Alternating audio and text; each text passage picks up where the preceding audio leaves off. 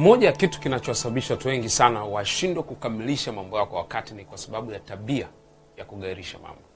Hata wewe inawezekana ni mmoja wa watu ambao wamekuwa kila wakati wanasema nitafanya kesho, nitafanya kesho kutwa, nitaanza baadaye na vitu kama hivyo. au tunaita. Kila siku wana sababu ya kutokuanza leo. Mark Twain ni mwandishi maarufu sana, alishawahi kusema kwamba miaka ishirini baada ya leo utajilaumu zaidi kwa mambo ambayo hujayafanya kuliko mambo ambayo umeyafanya na hii imethibitishwa na watu wengi sana akiwemo Ronnie Wore nesi ambaye alikuwa anawaangalia watu walikuwa na terminal illness, magonjwa yale ambayo hayatibiki kwa miaka mingi sana, na baada ya miaka 20 anaandika kitabu chake cha Regrets of Life au majuto ya kifo, na watu wengi walikuwa wanasema natamani ningefanya, natamani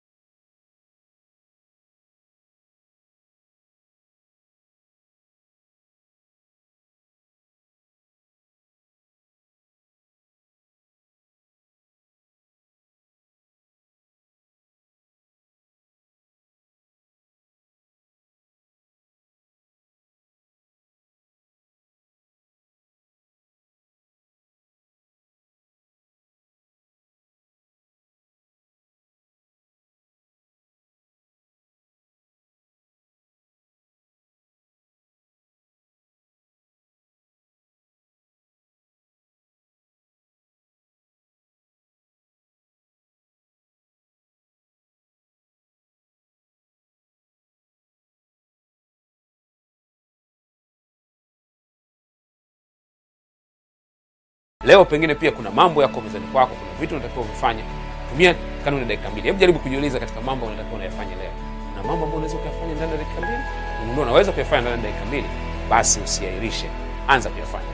Sehemu ya pili ya kanuni ya the two minutes rule au kanuni ya dakika mbili inatokana na mwanasayansi anaitwa Isaac Newton. Isaac Newton na kanuni yake ya inertia ambayo inasema kwamba kitu chochote kitaendelea kuwa katika mwendo bila kubadilisha ule wake au kitaendelea kuwa katika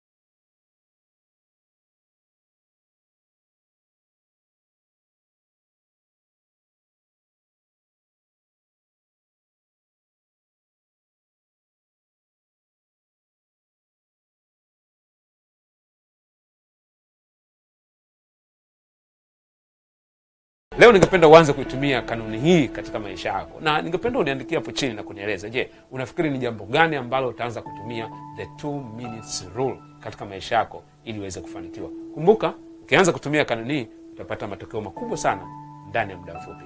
Niachie komenti yako, nami nitakufuatilia nikusaidie zaidi. See you at the top.